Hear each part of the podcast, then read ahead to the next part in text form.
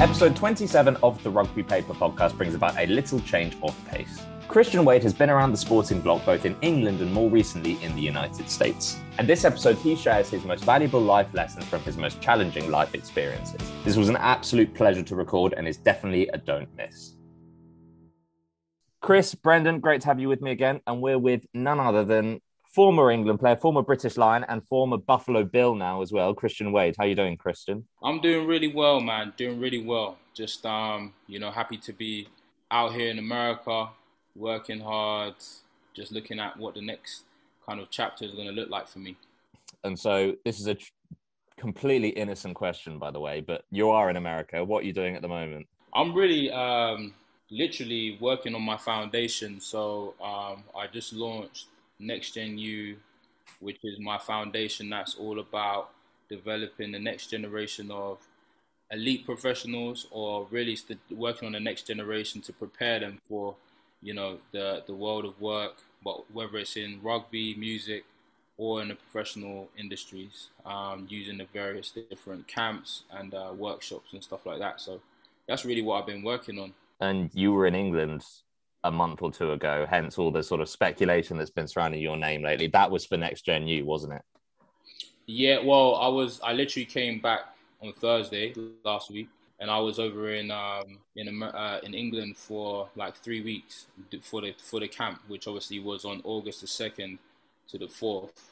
And how was it? Oh, it was amazing. Um, to be honest, I was really nervous just because with the foundation, I am wearing all the different hats. You know, running it completely myself. You know, using my various different advisors and stuff to make sure that you know I'm doing all the right stuff. But then further to that, I'm very passionate about the next generation. You know, I've always worked with academy guys coming through, any other younger guys, um, older guys too sometimes. But essentially, with this, my whole objective was for the, the kids to enjoy themselves, but also to actually take away something from from it. So, you know, that's where the nerves kind of came in because it's new to me having it in an actual organization rather than just like a one to one like I usually do. And um, the response was overwhelming, mate after day one, parents and kids just raving about the whole camps and stuff. So then gave me the confidence for the next two days, you know, to really just keep doing what I was doing and, you know, had crazy reviews, you know, had some amazing press around it, you know, was able to work with some cool sponsors and some partners as well. So everything's, uh, you know, looking good for the, for the camp and the foundation. So it's genuinely a one man show, Christian, is it? Yeah, I mean, it's one of them ones where I wouldn't say a one man show, but in terms of finance, marketing, social media, operations, sales, all of that stuff, that's all me. My business acumen comes from my dad, who's a financial services. Uh, he works with you know various different blue chip companies now as well, just giving them advice on business and helping them to scale. You know from just under a mil to like multi millions. Um, so for me, I'm really just using this time wisely, really to upskill myself so that I can um, continue to, to push my projects out there, which I, I do have several that I've been working on since I've been injured um, for the last year. Sound um, like you to just go off and do your own thing, Christian. Say that again. Oh, oh, you said it's unlike me. hey, I am not waiting. You know, I, you see me. I have, you know, I have a vision for my life, for my family. Obviously, I'm married now, and you know, I I know what it is that I want, type of thing. And as you see me on the field, you know, I don't do a lot of talking. I let my play and my actions do the talking. You know, I'm dedicated, focused, you know, and I work hard. All I all I ever want to do is make people feel good, be successful, and um, live live a happy life. And, and I'm, so far, I've been blessed with all of that. So it's been awesome, man. So, Christian, you're beginning to talk like an ex-sportsman now. Uh, we, you're 31. Have, have we seen the last of you on a rugby pitch, on a gridiron? American football, or are you leaving a few doors open? Nah, all the doors are open, man. Like I've got a lot of sport left in me, you know what I mean. But at the end of the day, like I said, I know what it is I want. So if what's on offer isn't up to the standard that I needed to be at, it's not a big-headed thing. It's just you know I've been through a lot in my career. I've had to put up with a lot of stuff, which you know sometimes you have to do that. It's just what it is, right? But I've got to a point now where you know I I don't want to waste time doing stuff I don't want to do. I've got big plans for my family. It's not just me anymore; it's my wife also. And so this is just this just the the nature of how things go. You know, when you grow up, you mature a little bit, you understand what you want.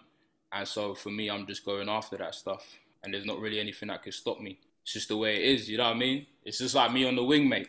You can't stop me, bros. or I say on the wing, or in put me in running back, you can't stop me there either. So it's one it's one of them things. I'm just now taking the stuff I do on the field, off the field, doing some business stuff, you know, trying to help the next generation come through to prepare them for what they're about to embark on. And I've got, you know, various contacts across the world which can help me do that. So I'm just really excited, man. But you haven't burnt your boots. Oh no, no, no. You might see me pop up in Europe again soon or somewhere else. You know what I mean? We'll, we have to wait and see. But like I said, I, I want to go into an environment that's forward thinking, that also knows what they want, and is about winning championships, nurturing the youth. There's various things that if I'm gonna go to a team that they need to be all about. Like it has to be a part of their mission statement.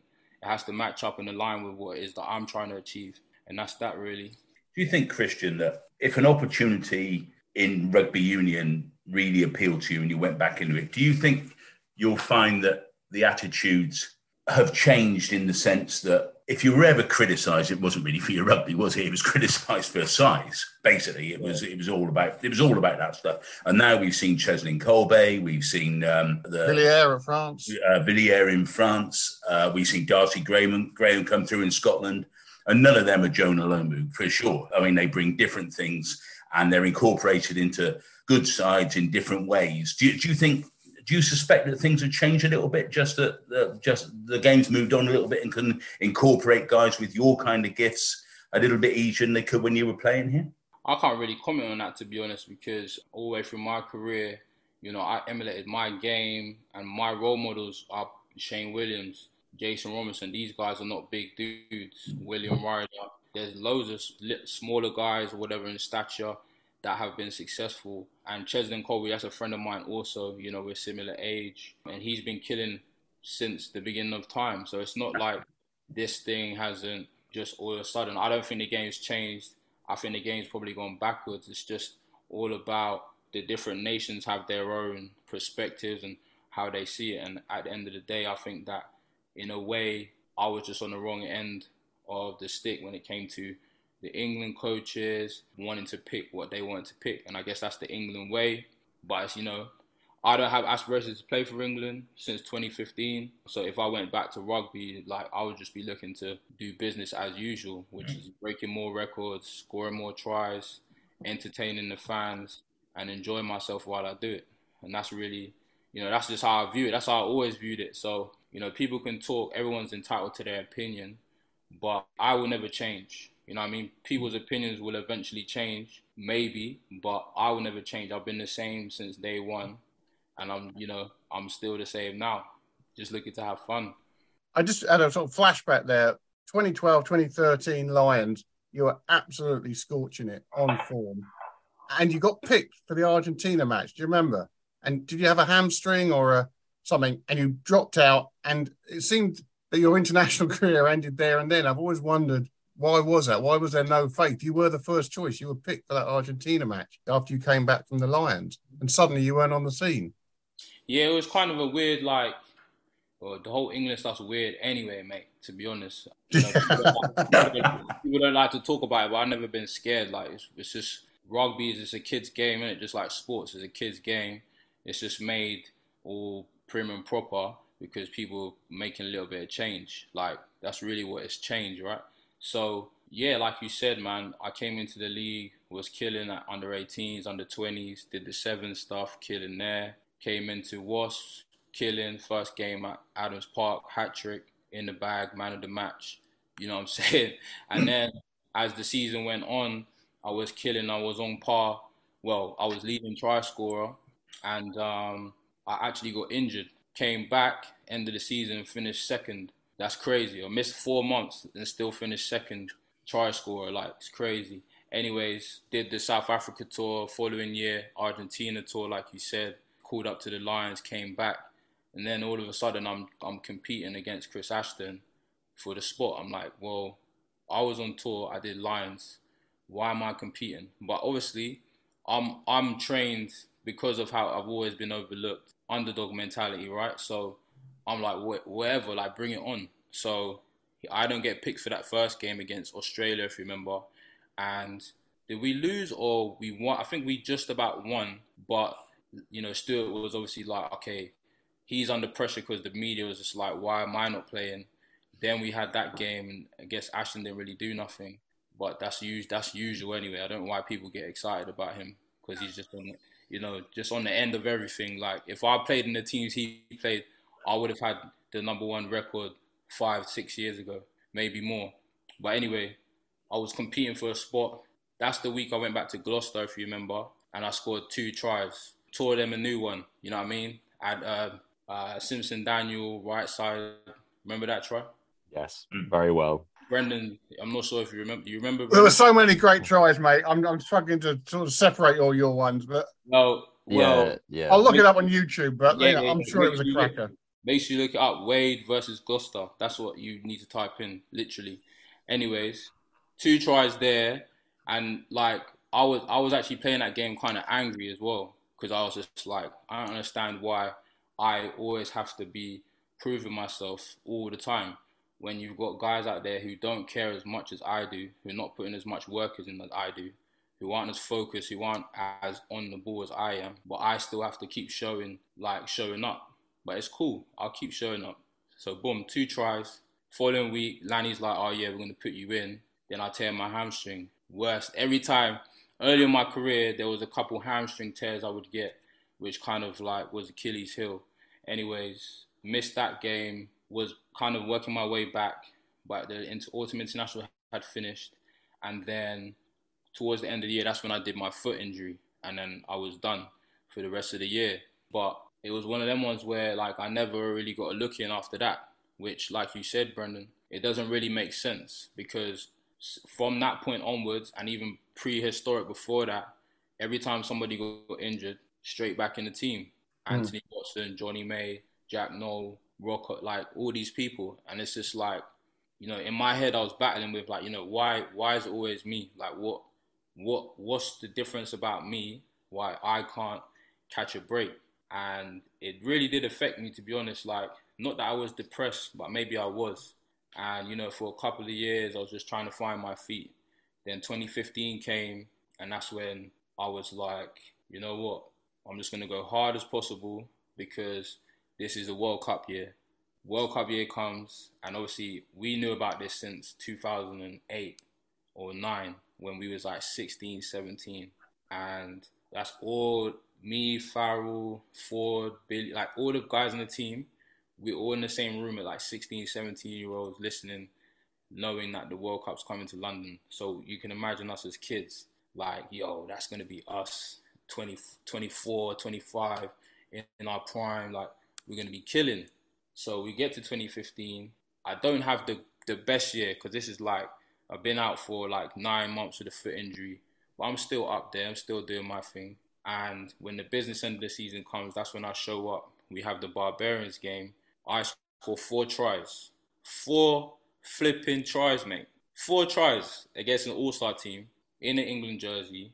And after the game, no one said anything to me apart from Mike Catt. He says, you know, good game. From that point on, I knew that England wasn't for me.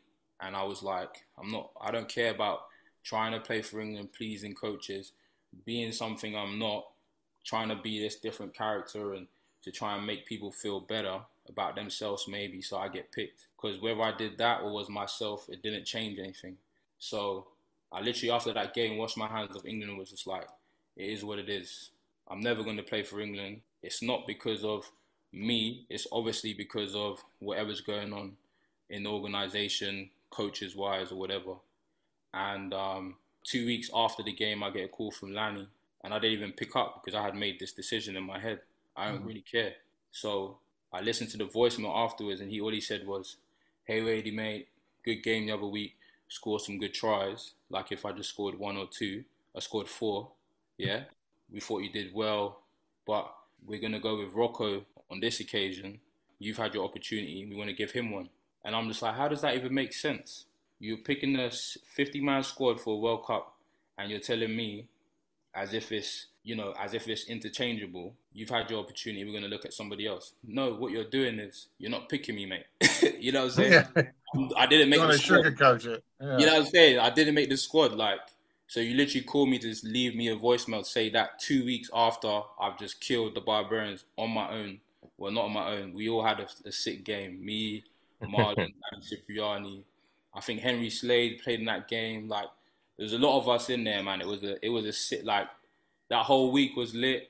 The game was lit, and the night after was lit too. You know what I'm saying? But yeah, yeah. Sorry, man. I've been, I'm rambling on. I don't know if I, I don't want to make you guys fall asleep. Type thing. Nah, nah, you're not at all. Was, you're not. I can see Chris's eyes getting heavy over there. oh, I'm just, I'm just old, Christian. I, I mean, I it, it, it's interesting you you you raise that that area around the World Cup selection because for a few of us observing it from, you know, journalistically at that time, things became less clear as to what England were actually trying to do the nearer they got to the tournament. Then it was meant to be the opposite. You know, things were meant to be clarifying in everyone's minds as to exactly what style of game you were going to play. And there were a whole bunch of players who who fell pretty hard around that time, didn't they? I mean, people like Luther Burrell fell and and Kyle Eastmond and there were there, there were there were there were a bunch of people actually who, who probably had legitimate gripes with the way that things were run. And um, you know, in the end, you have to pick thirty or thirty-three or whatever it was at the time. So you're always going to make some tough decisions. But it just seemed to be a complete fog. And I, I don't know if you ever really had a, a clear vision of what was likely to be of, of, of the tracks that people were meant to be on at that point. Mate, to be honest, I have no idea. I never really understand the whole rugby stuff anyway count me out. I'll count me out, mate. It's just it's too much. See me the way I'm wired. I'm trying to be the best I can be, so I can be, you know, if I can live out my role, which then ultimately helps the team overall. Because if everyone is doing their thing, then you help the team. But I'm not going to suppress myself. I got a personality. I'm going to share it. If I'm the man, I'm the man. You see in the records, it is what it is. But you know, I've never really understood the whole England stuff. Like, what are they picking? Are they are we trying to win championships? Are we trying to be the best in the world? Are we picking the best players? Are you picking guys who fit the mold so that you look good? Like, mm. it doesn't make sense. And I think when you look at rugby now, it, it don't, you can see that it didn't make sense because otherwise we'd be further down the line. You see cricket absolutely killing it. Mm. You know what I'm saying? Players are doing well. The league is doing well you see rugby, it's like, you know, salary cap cuts. I know we've had the pandemic, but still, salary cap cuts.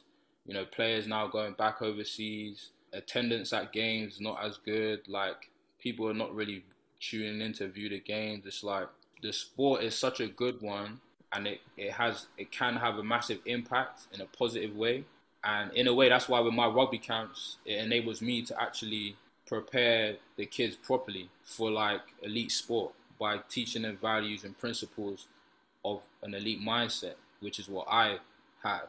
And then hopefully when they come through, they can change rugby because of the mindset that they adopt and not the mindset that they're trying to they're trying to copy the guys before because the guys before ain't shit.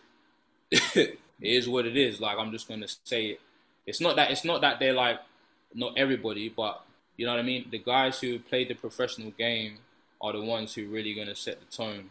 And we have to really um, understand the responsibility we have to further this game. And that's by pouring into the next generation to allowing them to take it to the next level. Otherwise, mm-hmm. the game's just going to die out. Well, it might not die out because obviously the people are involved.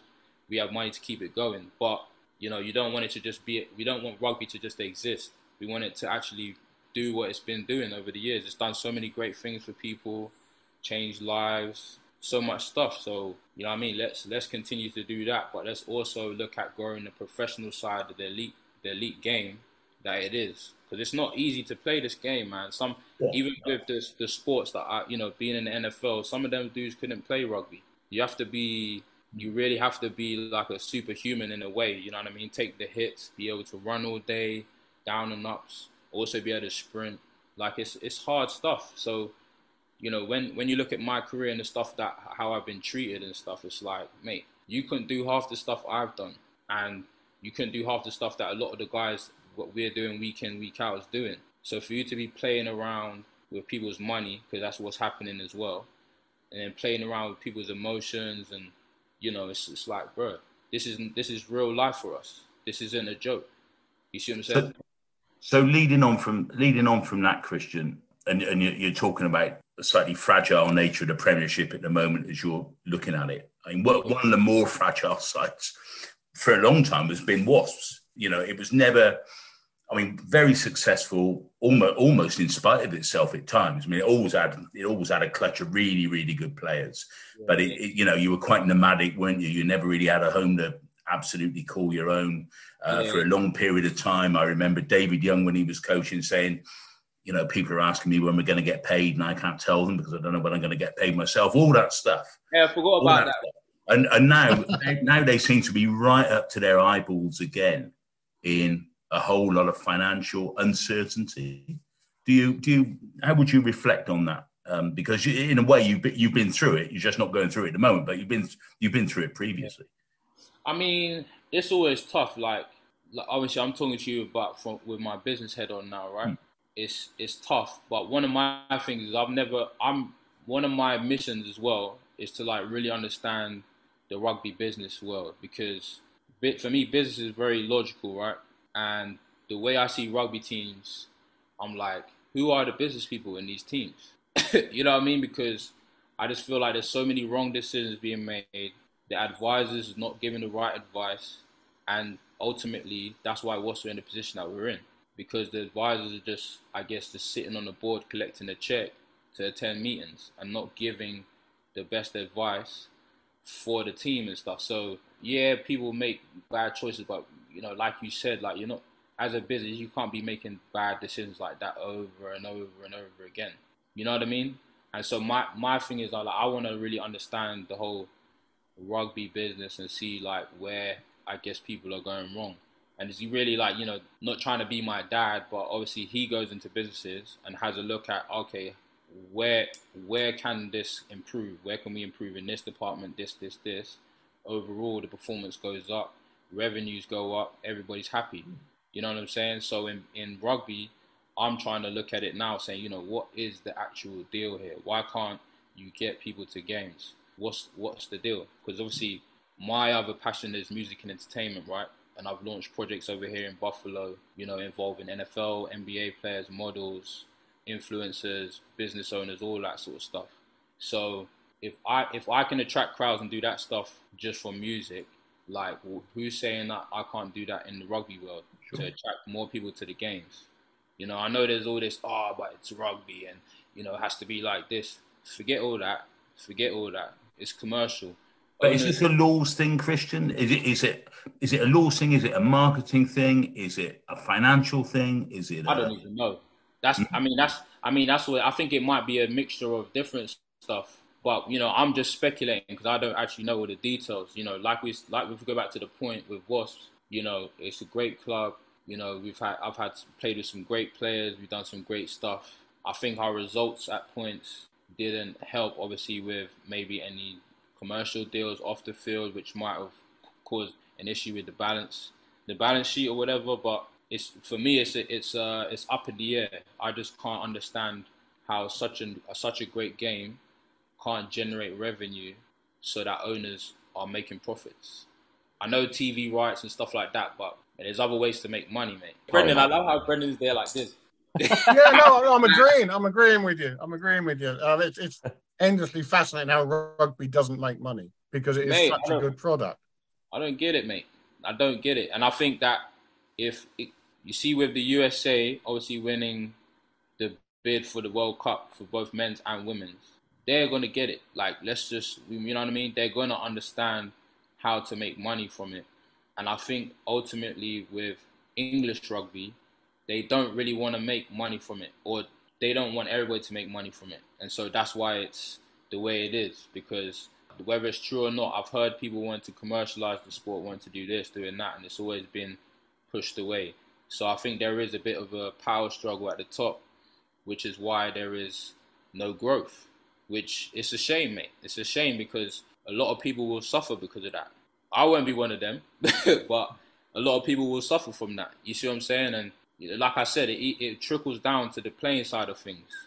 You know, with this whole England selection and all that, I had to switch off from it because I've seen people go from at the top of their game to rock bottom, and these are good players. And I could never understand it when I was growing up until I went through it myself. Then I was just like, ah, I get it now. Yeah, yeah, yeah. Shit just messes people up because one of the things when I went to the NFL, they asked me was, "What's your why?" And I was like, "What do you mean? Like, what's is like, what's your why? Why do you want to play in the NFL? Like, what is why do you wake up every day and do this shit?"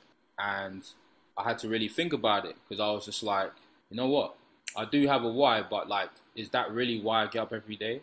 And if you used to ask a rugby player, they probably would say, because I want to play for England. That's it. Because that's how we're groomed. You come through at 15, you want to play for under 16s, 18s, 20s, sevens, Saxons, all England, England, England. And then when you don't have England, like what do you have left? What are you playing for? And then all the co- the contracts are guaranteed. You can go train and rock up as long as you do what you're told. You're gonna get paid again. You'll find another team. There's no competitiveness really. So you know how you how how was how was uh, the sport gonna grow? You see what I'm saying? And I think that's really part of the issue why people end up being depressed or the standard is just you have players up here, then you have the you know it's like night and day. There's not it's not very like level playing field as such. You know what I mean? The guys who apply themselves will be through the roof. The other dudes are just there collecting a check, which you can't blame them, mate, because they know I'm never going to play for England. But as long as I do as I'm told, I'm going to get paid 50 yeah. to 100k. Mate, that's a good little, little wage, mate. Stealing the stealing a living. Christian, I want to go back to something you said about uh, Next Gen U and how it's meant to sort of bring prepare people for elite rugby, but in a slightly different way. And I was reading up about you talking about it to promote it, and you said that you know what it's like to be a rugby player and wake up and not want to play rugby. Mm. Um, how is the camp countering those feelings or preparing future athletes to counter those feelings in a sport that, above all else, obviously rugby is meant to be entertainment, isn't it? Yeah, at the end of the day, it is. But is it entertaining though? Because people don't pull up to the games; they're not really interested. It's like it's a what's the word? It's a hobby. It's not really like not a hobby for for people who it's like a privilege. Like, ah, oh, you gonna go to rugby today? All right, cool. Rather than um, make sure you're at the game type thing. You know what I mean? It's should I go or should I not? It doesn't really matter if you're not missing anything, which is part of the issue. You know what I mean? Mm. When you're when Jay Z's got a concert, or who did I go see the other day? Who what's his name? The piano man, Billy Joel. Billy Joel. He's got a concert. Everyone's going. It's not like, yeah. oh, should I go? Should I not? It's like, bro, it's Billy Joel. It's Jay Z. It's Kanye West. Like, I'm going. Sold out type thing. That's how when when I'm playing games usually are, in it. People are like, oh, I'm going, and that's how it should be. You know, players should be entertaining and have a certain personality about them, just like the NFL, the NBA, even soccer to a certain extent, or football. Sorry, I forgot that we're in a UK podcast. football. You know what I'm saying? So with our camps, all I'm doing is using the basic values and principles that I was brought up on in my own household, and you know, bringing them forth, which is you know simple principles and values that go across all the industries, professional industries, whether it's sport, music, or the world of work.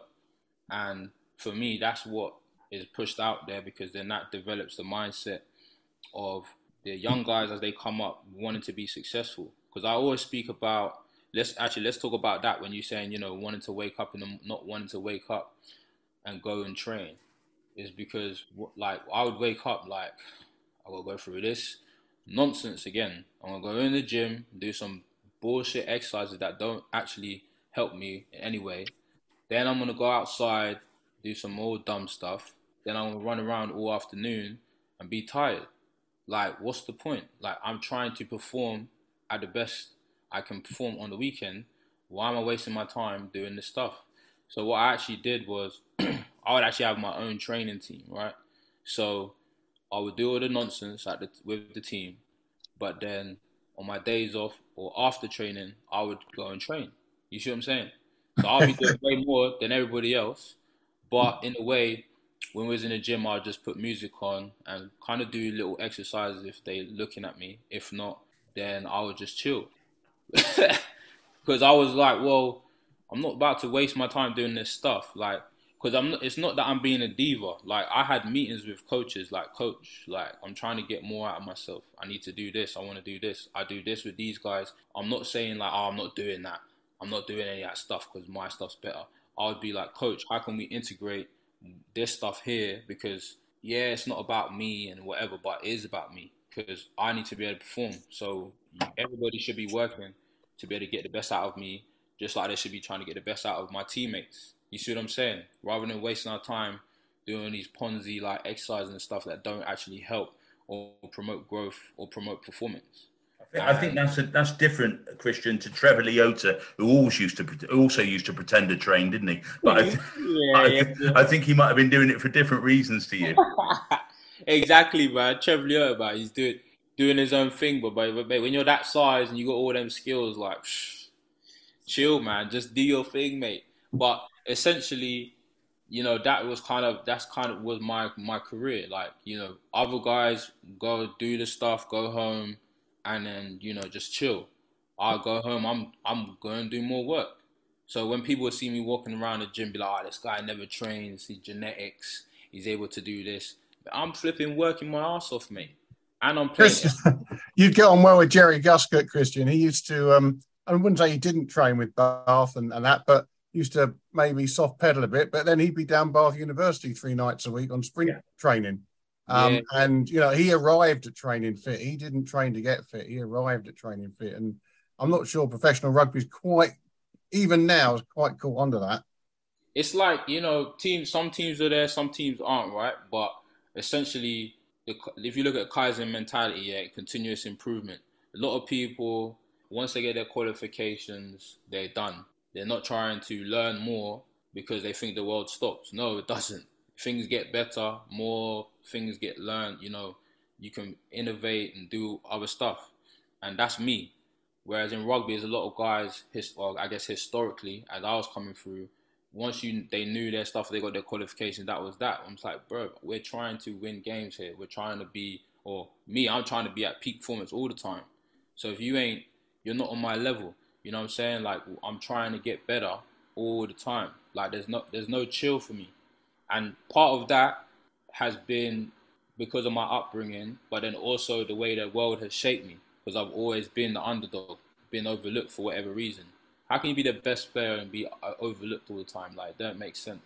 So, was there a coach anywhere, Christian, or, or an advisor of the people of the people you worked a lot with? Um, either WAS or England or in, in, in, whatever rugby capacity. Was there was there a coach or maybe more more than one who you consider to be on your wavelength, who knew where you were coming from, who bought into it? I mean, Danny Cipriani and Brian Ashton were famously very yeah. very close because Danny thought that Brian understood yeah. or, or shared something of his view of what rugby could be. Yeah, there was notably in my career coaches who I got on well with but I never really had like a long standing relationship with one coach throughout mm-hmm. my career, which, you know, Danny was, you know, I guess more blessed with than me. But I never, remember, I never grew up playing rugby. Like, I only started playing rugby by accident because I went to Royal Grammar School, which is a, it's a state school, but they have boarding as a facility there for only like 100 or 200 boarders. But it's a free school, you have to do entry exam to get in. So that's the only reason why I stumbled across it. But going through my career, we'd have Alan Powell, who was my academy coach at London Wasps. He used to come work with me at school, like in oh. lunchtimes. In lunchtimes, but we out there kicking, doing this, doing that, skills, right? And then after that, I would say under 18s coach, John Fletcher yeah. and Peter Walton. And then who did we, we had Hargy as well. Because I think Martin. I think Hargy first, then then um, Waltz came after, or was the other way around? Um, because one came from a yeah, I think Hargy did the tour when mm-hmm. Fletcher came, John Fletcher came on, and then Peter Wharton basically those two became the dream team. Alex Sanderson was another one who just got it, and then at Wasps, Uh, Rob Hoadley, remember Rob Hoadley? I remember. Yeah, Rob. remember Rob? absolute legend. Like defensively, this is another thing. People always talk about my defense, but my defense was not terrible at all. You know what I'm saying? Um, we'll go into that a bit later. Rob Hoadley, Shaun Edwards, another one who got it, and then um, after that, Ben Ryan, another one who I, you know, I would, you know, do whatever. I'll do anything for Ben Ryan because he's he's always innovating. He's the pin. He's the when we talk about peak performance, he's always finding, trying to find cutting edge stuff. So when I went to sevens, like that was probably the best thing for my career to set me up for, you know, what was I was about to embark on. And then lastly, I would say was Brad Davis. He's now at London Irish. Yeah. Absolute legend, man. Like we we when I was when I was killing it from 2013. Well, I kill it every year, but when I was really like going for it, 2013, 2014, yeah, 2013 until 2016, Mhm. 2015, he was with us. Like those years were sick because we'd do skills, kicking, like, and he was our defense coach.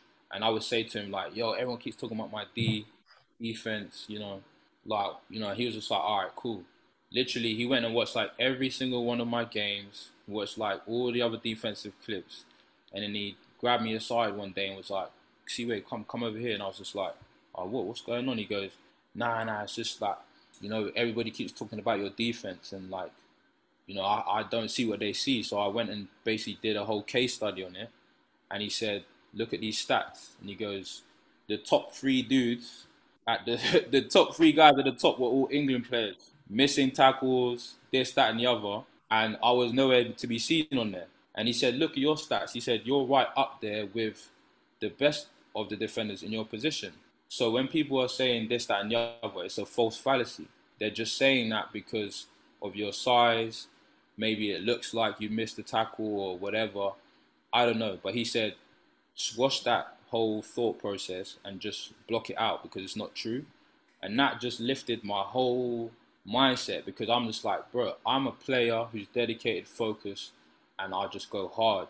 So all I all I all I've desired in my life is for a coach to coach me and work with me because I can be molded into whatever you need me to be as long as it's within what I'm trying to do. It's Tell, just tell you what, Christian, that, that is so interesting. And there's a couple of things on what you've just said. One is that Matthew Tate went through exactly the same thing as you. There was a perception, he's a perception of Matthew that he was so, because Gavin Henson picked him up twice in a couple of showboating tackles at the Arms Park. Matthew got the ball back on both occasions. He's completely, he was vilified for being a weak defender, and he was anything but, actually, anything but.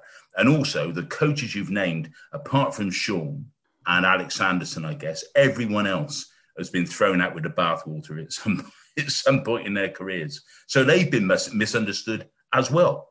So the guys who understand the players are quite often misunderstood so badly that they lose their jobs. Yeah, it's it's a it's a shame, man, because it's crazy how you say Matthew Tate because he's one of the guys who, growing up in school, I was like, yo, he's the boy. Remember, like World Cup, like 2007, like he was like what 18, 19, like Yeah. killing guys, and I'll be like, bro, this guy's sick. Like, then I got to the league, I'm running all over Matt Tate. I'm like, what the fuck happened to Matt Tate? You know what I mean? I was like, bro, what? And then I couldn't couldn't understand. I couldn't understand it. And then, sorry, excuse my French. And then, um, obviously, when I went through my experiences, then that's when it clicked. Like, now I understand what happened to Matt Tate because I could easily go down that same route. Hmm. You know what I'm saying? Yeah. Do you think it was a self fulfilling prophecy and it got in his head about his defense? Hundred percent, because then I seen it not just with him, but other players. You know what I'm saying? Other play, I seen uh, go through other players, and people will won't talk about it because it's it's the it's the not it's the unspoken thing because it's oh England England like I care about England, bro. what, what you're saying there. So I, look, I was looking at your Twitter earlier today, and you posted a video of Steve Harvey. yeah, Right, yeah, and- morning, bro, yeah, yeah. You been doing your re- hey, Ollie, you been doing your research. I bro. did my research. Yeah, I know. I know. Pretty timely. Maybe sort of this is why journalist are talking you? about it. Yeah. yeah, yeah. Thank you. Well, I appreciate the acknowledgement. And it was actually quite, I did watch the full video. It was quite powerful. And it was Steve Harvey, and he was speaking about how the validation of others is not Mm. relevant. and you can't let your mistakes define you. You can't let what others project onto you become you. Mm. And I suppose what you're saying about the Matthew Tate example is exactly what you're saying. And maybe a lesson that you've learned is you can't let, with your defense, for example, you can't let the projections that Christian Wade is a bad defender actually manifest properly. I don't know if that, well, that feels particularly relevant to you right now. Yeah, no, that's exactly, that's exactly it, man. That's exactly it. Because, you know, I mean, my the way my parents have brought me up is like, like an OG, like a gangster, bro. Like street mentality, even though they're not from the streets, but you know, I'm just very aware of my surroundings and stuff like that. There's the wife. But um, you know, seeing Matthew Tate and then other guys and really under like going through my own experience, I was able to like relate and be like, bro, this is crazy. Like, I, I can, I, I genuinely, because I used to like, even when I spoke to the guys, like the way they speak to me and stuff, like I could see the confidence is just not there. And so I'm like, bro, that's I already know the thoughts that they're having. And it's mm. crazy. Like now you're saying it, I, I'm actually gonna reach out to these guys and like speak to them and just like just chop it up like this, man, and just you know have a conversation. So we might we might end up having our own little podcast, mate. You know it's really dangerous when you get labelled, though, Christian. I, towards the end of your career with Wasps, you were still being labelled as weak defensively. And I remember doing a match with the rugby paper, and I thought, I'm going to really, really look at you today. And I think you took four high balls, three under pressure, absolutely faultless, uh, three clearing kicks under pressure. So seven defensive plays, all of them admirable. And yet, still, still, you, you know, you read a few weeks later, but you know, defensive deficiencies. And early in your career, you might have had to work on your defense, but I didn't like you. I didn't see them in the last two or three years. But even though you had the self confidence to keep playing, if the selectors think it, that they act accordingly. Yeah, now you're you're 100 percent right because at the end of the day, it's like people think oh, I always. I don't know if you how you guys feel. People are always bashing England, whatever. Like I'm not bashing England. Like I'm just all about excellence. You know what I mean? Like you've seen what I've been able to produce in my career, so clearly I'm gonna be about excellence. Like I'm so hard on myself with everything. So even with the critics, that's just chump. That's chump like comments to me because I'm I'm my worst critic, right? that's why I produce what I produce. But you're 100% right, and you know you can't take it away from the coaches. Like they do have a hard job. You know what I mean? Trying to pick a team of you know 26 on the match day, 32 whatever for the season. It is tough, but like you said, they are going to rely heavily on you know feedback, and you know sometimes people get pigeonholed with you know uh, or sort of labeled with certain things, and so okay, now we can't choose him because of that and it, it does happen, and it, it, you know that's I guess that's part of sport. But you know, there's there's just some dudes that you know you can't just let them slip through the cracks, mate. You just can't. you just can't, mate. It's criminal. So going back to that Steve Harvey video, why yeah, did yeah. you why did you post it today? What was particularly relevant about it today, if I can ask? Well, I think it's because like I, I'm I've not really been like like if you take like a lot of like sports stars and whatever, I've never really shared a lot of my like life, if that make makes sense. And I think you know I've kind of just kept a healthy distance where people just only know me for what I've done on the field, and that's it. Well, a bit like James Haskell.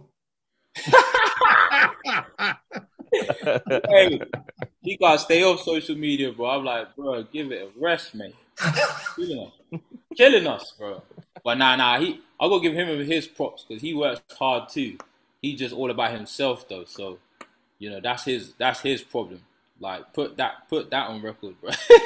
but nah, um, yeah, it's it was it's just it was just the fact that um, you know, I'm, I'm in a very um, a, a different space in my life where I've always known what the next move is, right? and then I left rugby to come to NFL, and now I've just been treading uncharted waters for four years, three four years, and it's it's been very difficult. Um, you know, people saying, "Oh, he didn't make the team," or like he failed, and it's like, mate, you don't even know. American sport completely different to the UK sport. So unless you've been over here, you you can't even comment on what's going on over here because to get to the NFL, that is the success. You know what I mean? just to be on a team. You know, in the NFL, everybody's a superstar. They decide who the front runners are, though.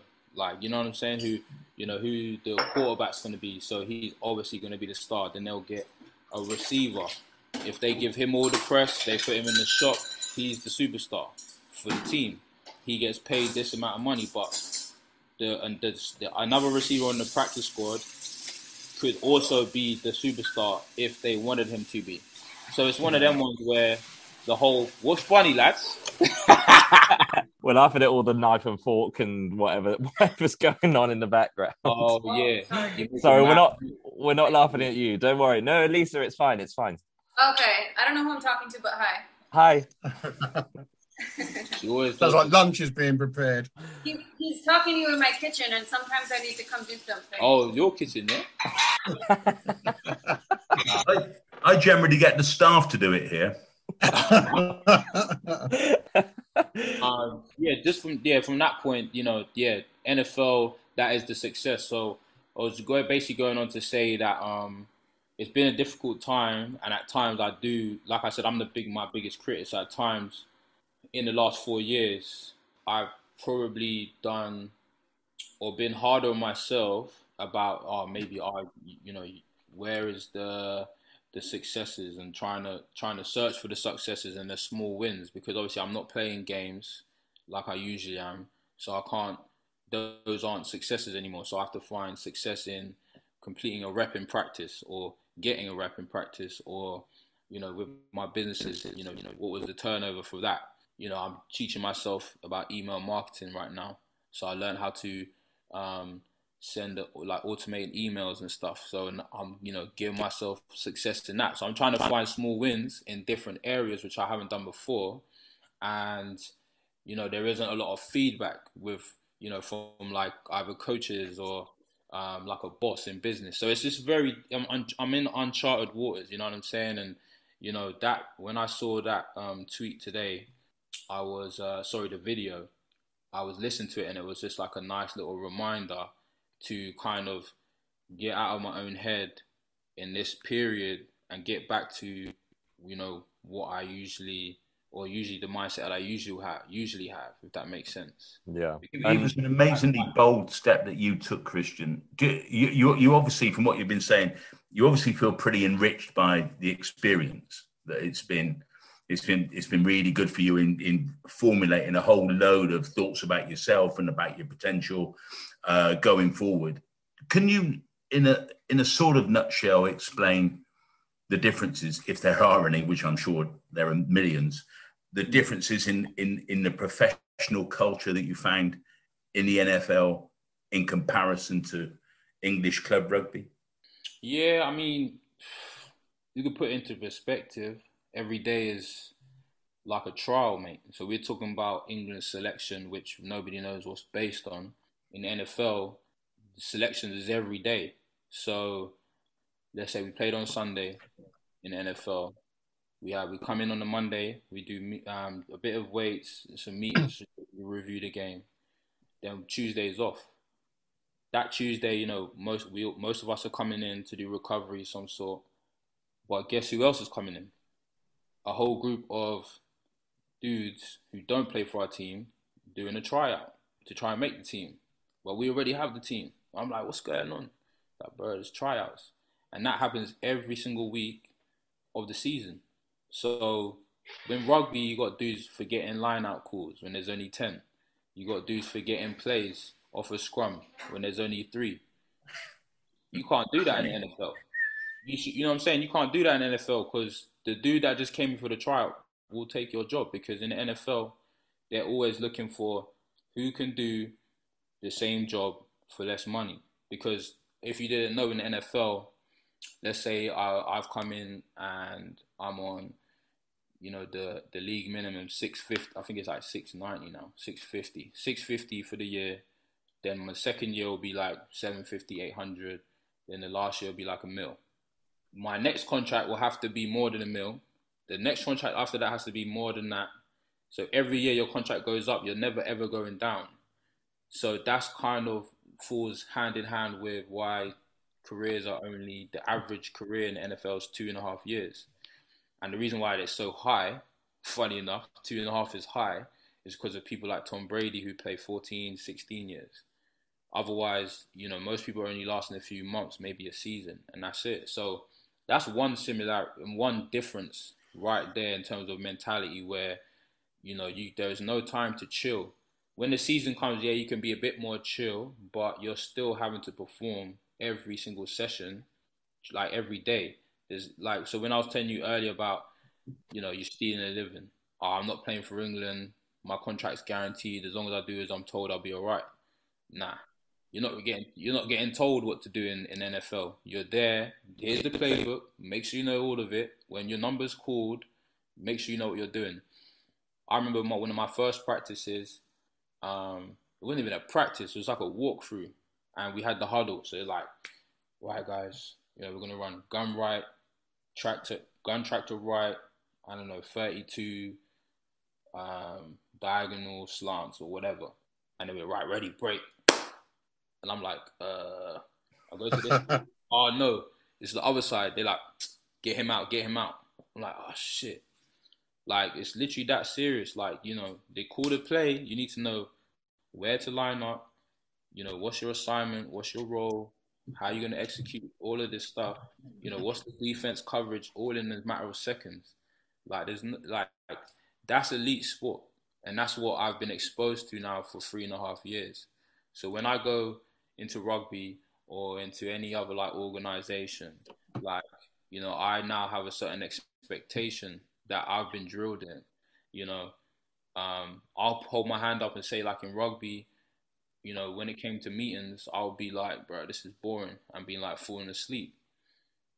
But then when I went to the NFL, 80% of the day is meetings. We're in meetings from 8 a.m. till 9.30 at night when we're in training camp and we'll have a gym session in there and one practice, which is two hours. So out of those, however many hours, 12 hours, 12 and a half hours, 13 hours, sorry. Um, let's say two and a half, three hours will be physical activity. The rest, I'm in, I'm in, um, in the classroom with the PowerPoint, watching film, listening to the coach, making notes, so that I know exactly what I'm doing and I know my role inside out. That's the level that we're working at every single day. From we start in April, we have like ten week program, then we have five weeks off, then we do training camp. Training camp is when we do the eight till nine thirty. That's usually for two and a half, three weeks. Then we have the preseason games and the season starts. The season is very similar, but we don't finish at 9.30, we finish at 5.45. So then it's just still like a normal working day. exactly. Look at Chris. That's what I'm saying, Chris. So when it comes to rugby, like you, there's nothing that you can tell me now about rugby because you, you can't. You, there's no comparison. You see what I'm saying? So all the stuff I was talking about before, trying to say, our oh, coach, like, can we integrate this with my training so I can get the best out of myself, so that we can be better as a team? You know, our oh, coach, can we do this? All the dumb gym sessions we're doing, all the mindless fitness now uh, there's I don't have time for any of that stuff, and I don't I don't I don't need to do that, and I'm not going to do that. So when I'm speaking with teams now, it's just like, listen, I understand how this works, and whether you do or not, like these are the things I'm looking for because I need to be at my best so that we can all be successful. And if they don't understand that, then miss me out. Just so answer, so answer me this, Christian. If if you listen to Shaun Edwards for 13 hours a day, seven days a week, mm. by the end of the season, would you have understood his accent? Wait, I to be fair, it took me about took me a few years to like be able to, nah not not really a few years maybe a couple years but it was it was it was good man. Sean Shaun is that guy man. I love I love Shaun man. He's so, he's hard as nails but he's he's a big not a big softy but he's just a really nice guy man. He's like, a people person isn't he? Yeah yeah he really is bro. And he's fu- he's funny, mate. He's funny. But you know, when it's time to be serious, you need to be on your shit.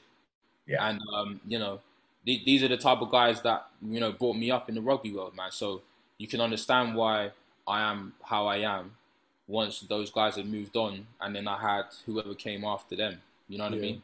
And then it definitely helped shape me with some kind of a foundation for when I went to the NFL, even though you know I would never have envisioned it to be what it was like.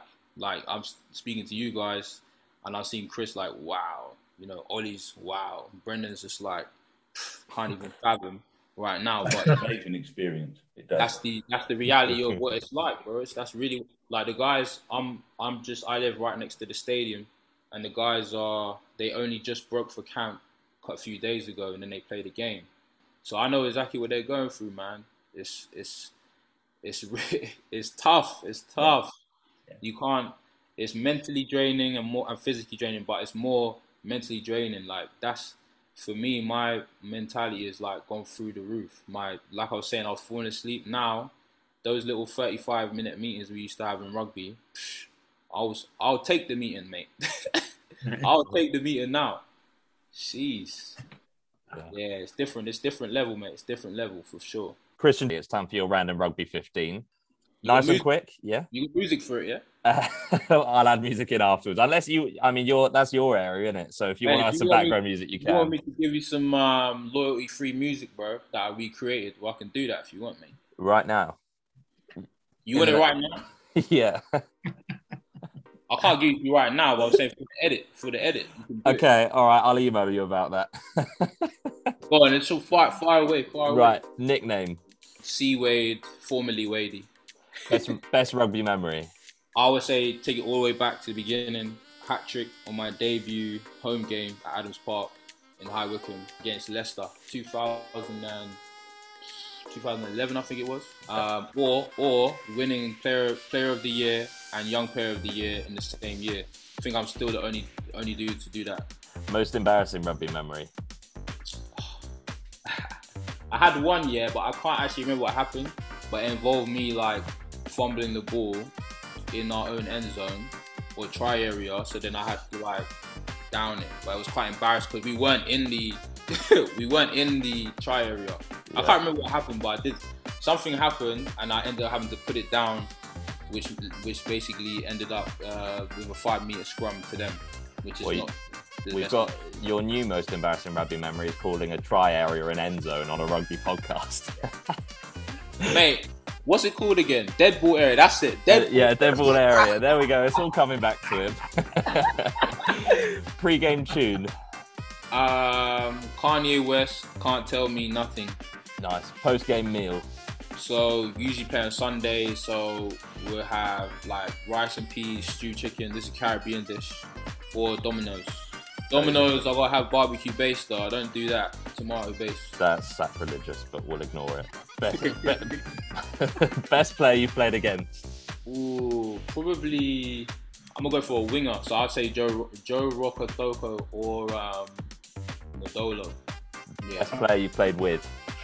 So I wrote down here Charles Piutau, Cipriani, Willie Le Roux, Kyle Eastmond, Kurtley Beale, Dan Robs. Mate, the whole WASP 2017 roster, mate. No one better. The only difference was we needed better leadership and we probably would have won everything. Yeah. Favorite player right now. Uh, Cheslin Kolbe, Nice. dude, my dude. Rugby idol. Jason Robinson or Shane Williams. Yeah, we've had that already. Uh, Yeah. fa- favorite stadium. The Aviva, Dublin. Favorite gym exercise. So either hamstring curls or Copenhagen's. You know what Copenhagen's are? It's for your adductors. Nah. You kind of like on your side, top leg on like the bench or some type of box. Oh, and you dip. Yeah, you can either dip or you can bring the bottom leg up and down. Yeah, yeah. Oh, nice. Wow. Occupation if rugby didn't exist. Uh, musician, get at me, get at me. Superstitions. Um, I don't really have a superstition, right? But um, before a game, I always have like a warm up that I do to prep me. Um, we, you know, we call it way to go. Nice. Rugby law you would change.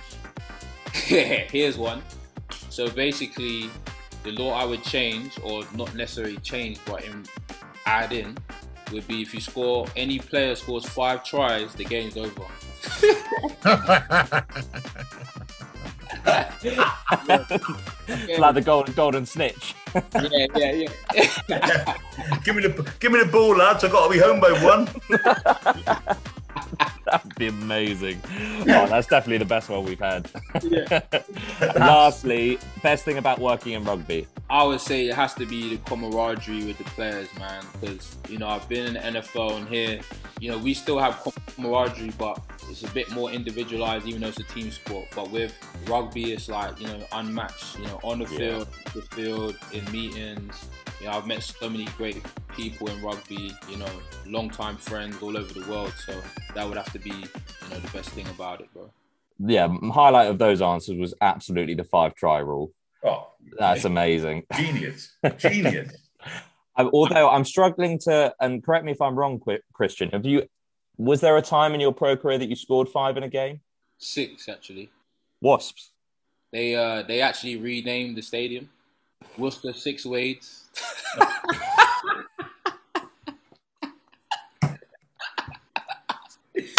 Mate, 2015, bro. Six tries in one game. Crazy. Oh, you're right. Yeah. My, Yeah. my, there we go. I didn't do my research there. I mean, I wasn't expecting you to flag up a five try rule. Mate, I was just about to say, bro, you do all your research, but you didn't do that one. But No, yeah, nah, obviously didn't. six tries in one game, most tries in a single game in the professional era, I think. I think there was about one other dude, maybe in the first year rugby went professional, but yeah, So- not, gonna, we're not gonna count that out, Chris. We're not gonna count that out. so, with your rule though, if five tries had been scored, you wouldn't have been able to score a six, so you wouldn't be able to have that title of most in a professional Yeah. era. It's true, but that's why I said five, innit? I didn't want to say six because it's a bit out of the re- it's out of reach. Yeah, But that's true. Five's five doable. make more sense because I think I've seen some dudes score four, but like five is like exceptional, innit? So mad. Yeah. I was like, bro, you score. F- I, I, I think there might be some dudes who scored five actually. I think there is, isn't it, Chris? I, I, do, do you know, I, I can, re- I can remember in, in, I mean, right, right back before you were born, Christian, um, in the days when, um, you know, teams didn't score five tries in a season. We're There, better. there- there was a We're guy, there was a guy called uh, Greg Cornelsen who played in the back row. In fact, his son plays for Japan now, but he played in the back row for Australia, and he scored four tries against the All Blacks in a Bledisloe Cup game, and it's a really That's outrageous. thing. And you look it up on YouTube, and they're all from about three inches because he's just gone off the back of a scrum. so, so his yardage would not be would not be terribly impressive. I Yeah. think Christian, not like yours. Yeah. Yeah. It, it reminds me of um, there was one year where me and uh, Thomas Waldrom was battling it out because he was scoring tries like no tomorrow, mate. I was like, bro, like it was like he was at like he was top and I was second. Then I Yeah, was, go for close I range. was like, mate, like this is unfair, bro. Like I would have gone in the back of some rolling balls. You, you, should, you should have gone up to him, Christian, and said, "Tom, you should be embarrassed, embarrassed at the tries you score." Mate, it's, it's hilarious, bro. he was, it was like that. I think there was those years or that year, like you couldn't stop Exeter's rolling maul, man. No. It was, they were going crazy. I remember we used to play Exeter like shit. Oh, It's gonna be a long day, mate. Don't give them any lineouts to the twenty-two, mate. I've got one. Josh Lewsey, Uruguay, Rugby World Cup 2003. he scored five. He scored five. Yeah. Yeah, I And mean, I mean, yeah. There's got to be a few. I feel like I've seen a few. Definitely four, but then fives maybe. So I'm like, that's why the, the for me the rule made sense. And I wanted to Yeah. make it realistic. I wanted to make it realistic. Come on, lads. I'm not. I'm a realist. I'm a yeah, realist. yeah, yeah. You, if, if you have a law, you want it to actually be sort of invoked from time to time, don't don't Yeah, you? yeah, yeah, yeah, And- yeah. that, that that was that was a game when when England scored 100 points plus. Yeah, I think it was Um, Joe or. Joe Worsley was yellow carded uh, for something or other against Uruguay when they were winning 95 nil or something, and he walked off the pitch and applauded the crowd. and I love Clive Wood, Clive Woodward went berserk. Thanks for sitting through that drubbing, lads. I love that. I love that. I mean- Same year, actually, because that had a couple of cricket scores. Mat Rogers, did he score five against Namibia? Oh, he might have done. He might, he might have done. Oh. And, and, to, and, and to be honest, that's one of the things that you, you fear about, in all seriousness, you fear about the World Cup that's coming up. I mean, England have got to play Chile. Now, no dis, no disrespect to Chile. They Yeah. clawed their way there. That's fine. They've done it fair and square. They did it by beating the States, you know. Yeah, yeah. However, however, there could be some pretty horrendous.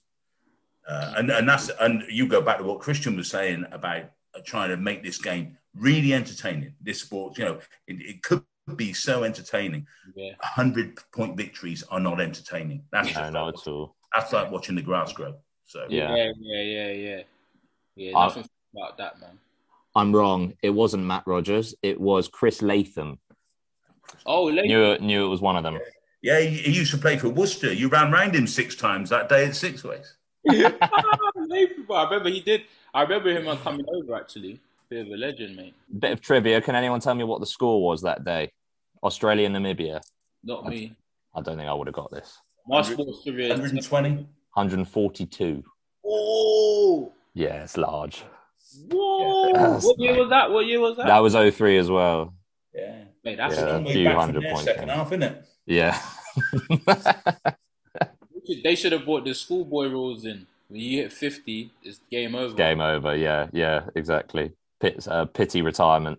You feel me? Like, because it's a bit humiliating for the team who lost too, isn't it? Like, Yeah. you know, once you get to a certain score, it's like, mate, are we playing basketball or rugby? bro? Well, you just start. You just stop celebrating after try number three. You're just like, all right, been there, done that. Lads. yeah. And honestly, Christian, you see some. I mean, Jacques Burger would probably have played that day for Namibia. I mean, and I mean, there, there's a guy who was, I mean, the nearest thing to a one man team you can Yeah. sort of imagine. And Yeah. his spirit, ne- he never lost an ounce of energy or spirit or commitment. And you sort of thought, some guy, some Yeah. guy, you know, in a in a good, in a. I mean, he was obviously very, very good when he was with Saracens, yeah, yeah, and, yeah, and, and they were a top side, and that showed what he could do. But yeah, uh, I mean, to be knowing to take the field knowing you're 90 points, yeah. your shorts is not funny, is it? It's tough, man. It's tough, man. It's, So I just want to touch upon one more thing, and I think this has been sort of inferred throughout. Is Christian with your journey? Wait, I said 20 minutes, mate. Now, Are you you done? No, joking, go, go. You sure? Oh, Carry, Mate, carry. There's the offer. If you the offer's out, if you want out, you can go. Nah, mate, I'm, just, I'm, mess, I'm messing with you, bro. Go. I've never been violated so much as host of the Rugby Paper podcast.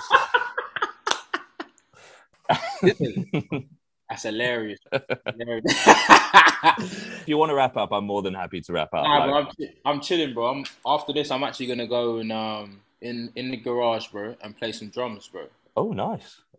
Just you know work out a little bit on the drum kit, mate. So Yeah, nice. I did want to ask about just the overall impression you've given, which is controlling the controllables.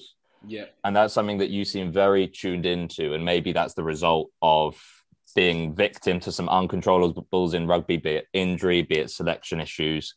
And you control the controllables in making that step and going to the States and saying, This is my life. I'm putting my own spin on it. You did, you did exactly the same thing in stopping with the Buffalo Bills with Next Gen U. And I just wonder whether it's a bit of a cliche, but if you're speaking to Christian, the Christian Wade who signs his first professional Wasps contract, whether that's the sort of most important thing you'd say lead your rugby career with.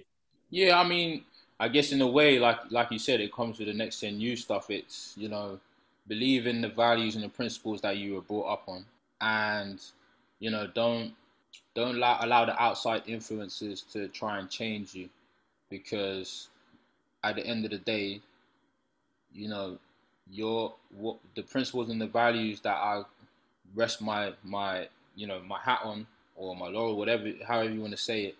Um, that's what's going to carry me through. And you know, I basically gone full circle. You know, come into the sport with that. That's given me success. Then I've come into a sport, like I said, that I don't know, and I've just tried to follow everybody else to try and get success because I'm like, okay, well, if that guy's doing this and it's made him successful, then I will do that too. But then I realized actually now it doesn't work for me. So I've then had to find, you know, different ways and then ultimately gone through the whole thing, England, realized that that's not really for me and I need to be true to myself and just do my thing. And then that's obviously what pushed me to come to the NFL. I've learned what I've learned here.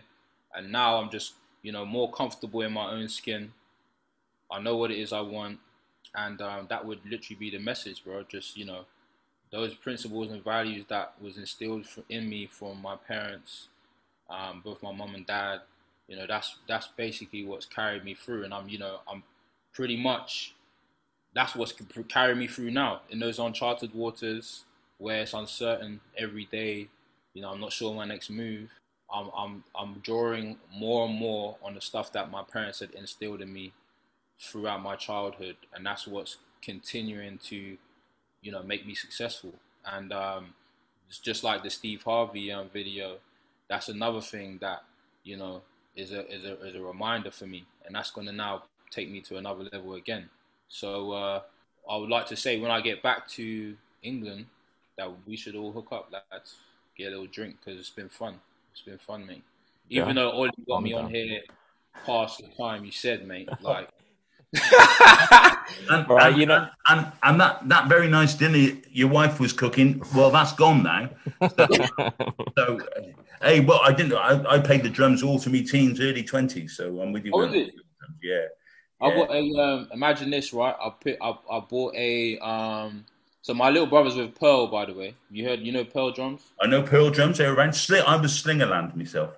Oh, is it? Yeah. So he's with Pearl, and then Istanbul Agop cymbals. And I just had bulk standard Zildjians, you know. Oh yeah, nah, wait, Zildjians. That's the one. That's the one that everybody wants, though, boss. That's yeah. the one everybody I, wants. I saw Buddy Rich play live. No way. That's incredible. Ollie's like, who the hell is Buddy Rich? Man? Well, you're, you're, speaking foreign languages. I mean, you may as well start explaining the rules of American I'll, football. I'll tell you something else. I sat there that night and thinking, well, I've been playing the drums for about 10 years now, and there is nothing that you are doing out there that I can do. Nothing at all. At all. Mate, he's he's insane, bro. And he's so old and still killing because the technique was just stunning. Look at it, look it up on YouTube. Just Buddy Rich drum solo Ollie and teach yourself yeah, a thing or two. You'll see it, bro. But yeah, I've got so I've got a I've managed to pick up a Pearl Masters, right? Yeah. Three up, two down, rack, um, all the hardware for guess how much? And this is a Pearl Masters like birch kit, like from. Oh, crikey. From I mean, I don't even know how much kits are now. It's, it's 30 years since I've touched a drum. Um, I don't know, a couple of grand? Nah, mate, I got it for eight hundred. I paid eight hundred quid for a Slingerland kit in 1977. That's what I was saying, bro. I got, I got the whole. I give up. Like literally 8, 10, 12, 14, 16. Oh, yeah, oh, yeah rub it in. This has been a rubbish 19 Mate, every, crazy. But that's just, it's, it's, it's a bargain. Like, I got it. It's a second hand kit. It sounds great. It sounds amazing, bro. And, um, I don't even know why I told you that, that guy, but now nah, it's, it's been um. You're hurting me now. It's been a pleasure speaking with you guys, man. Yeah, mate, it's been absolutely awesome having you hey, on. That's been and good I've, fun, Christian. Really I've got to, Thank you. I've got, I've got to say, and just to flex my research one more time, Christian, you got stung by a wasp for the first time ever at the start of this summer.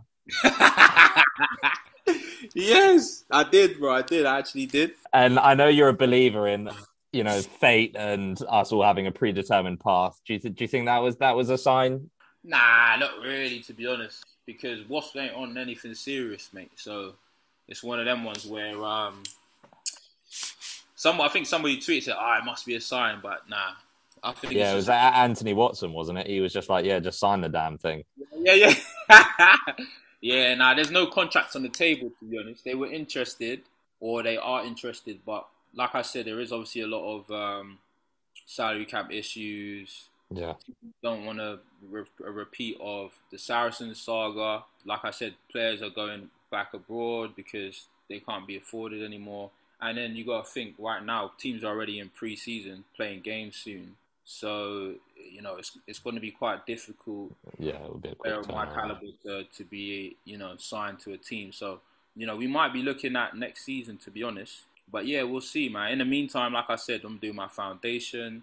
You know, I've got a couple of other music projects that I'm doing over here in America, and um, yeah, man, just really enjoying this unusual time off. Yeah. yeah. yeah, and yeah. if you if you do come back next season, I'm guessing you'll turn up in tip top as well. Stay tuned, bro, because you yeah. know when I touch the field, it's game over for everybody. Well, especially if there's that five, if that's that five try rule in force, then it's literally game over. you, got, you, got you will be home before your wife gets the cutlery out. Eh? Ollie, you gotta push that, mate. I need Why am I the one doing it? Chris has de- has far more respect than me. Does Chris? You the one then, mate. I need that, bro. The rugby paper can be bought in stores on Sundays or delivered to you through our digital subscription. We hope you enjoyed that episode as much as we did, and next week we look at some non traditional views surrounding coaching. Presenting them to us is none other than former England and Ireland coach Brian Ashton.